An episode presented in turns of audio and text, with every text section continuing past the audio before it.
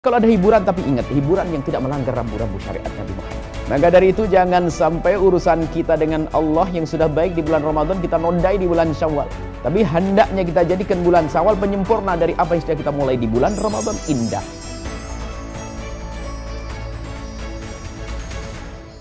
Bismillahirrahmanirrahim. Assalamualaikum warahmatullahi wabarakatuh. Alhamdulillah wassalatu wassalamu ala Rasulillah Habibina Sayyidina Muhammad bin Abdullah wa ala alihi wa ashabihi wa mawalah amma ba'd. Para pemirsa, pendengar di mana pun Anda berada, nuhibbukum fillah. Kami mencintai Anda karena Allah. Dan semoga apa yang kami ucapkan ini adalah benar. Allah wujudkan di hati kami. Kami tidak ingin ada benci kepada siapa pun dari hamba Allah kami tidak ingin ada dengki kepada siapa pun dari hamba Allah akan tapi kami manusia yang kadang bisikan syaitan, hawa nafsu. Maka mari memohon kepada Allah, Ya Allah jadikan kami hamba-hamba yang saling mencintai karenamu Ya Allah. Sehingga hidup kami di dunia indah sebelum di sorga nanti. Baik, kita sebentar lagi memasuki hari atau bulan syawal, hari lebaran hari kita bersilaturahim dan pembahasan pembahasan silaturahim sudah pernah dibahas. Akan tapi spesial di hari raya ini ada suasana yang sangat berbeda. Tapi juga kadang ke tidak waspadaan kita kepada cara menjalankan silaturahmi menjadi sebab Allah murka. Karena hendaknya harus kita fahami betul bahwa sepanjang di bulan Ramadan kita berdamai kepada Allah. Di bulan Syawal kita berdamai dengan hamba Allah. Hasilnya kita baik kepada Allah dan baik kepada sesama manusia. Akan tapi ada seorang hamba yang sudah baik kepada Allah di bulan Ramadan. Puasanya Masya Allah serius. Malam jadi hidupkan dengan ibadah Al-Quran pun sangat dekat dengan lesan dan matanya dan hatinya. Sedekah infak dan terus berjalan dengan baik.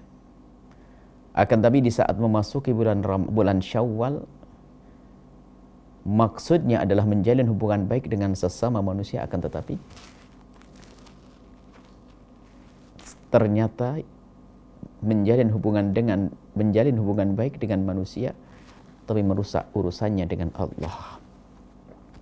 Maka kita harus punya bekal saat ini. Bekalnya adalah ilmu. Jangan sampai kita bersilaturahmi ke sebuah tempat di sana kita melakukan dosa. Acara kegembiraan keluarga adalah sangat dipenar, diperkenankan dan dianjurkan, tapi jangan mengadakan acara yang menjadi sebab Allah murka. Di situ ada orang yang buka auratnya, kemudian dia melakukan suatu hal yang akan dilihat oleh semua orang keharuman terjadi, bagaimana?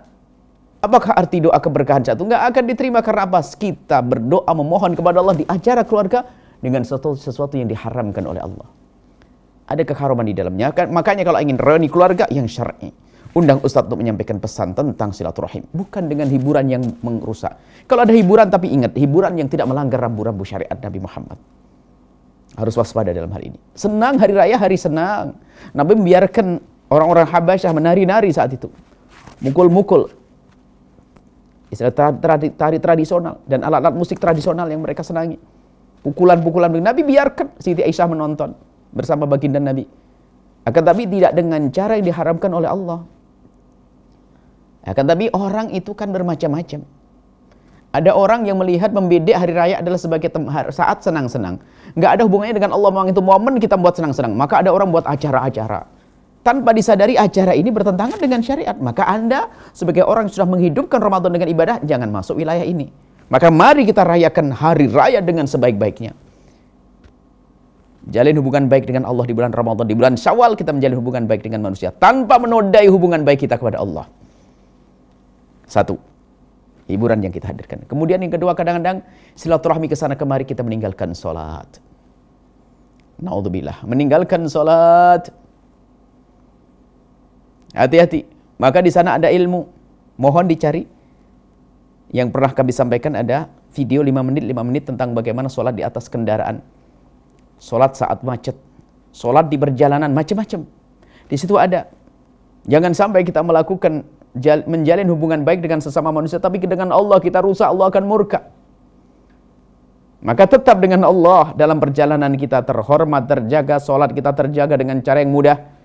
Karena dengan ilmu semuanya serba mudah. Itu dalam sebuah buku kecil yang ada, insya Allah ada dan bisa dicari di di di apa di, di web buyayah.org. Di situ ada bisa diambil, di download. Bagaimana kita di saat berada di perjalanan. Artinya ini harus perhatikan. Dalam judulnya kalau tidak salah judulnya adalah solusi sholat saat jalan macet atau di tol dan sebagainya. Begitu kalau judulnya kurang lebih seperti itu. Ini kalau tidak punya ilmu, alangkah banyaknya orang yang ingin menjalin hubungan baik dengan manusia tapi melanggar Allah. Dan mereka bukan berencana, bukan berkeinginan, bukan bermaksud melawan Allah. Tidak, karena kurang ilmunya. Maka kami hadirkan ilmu itu.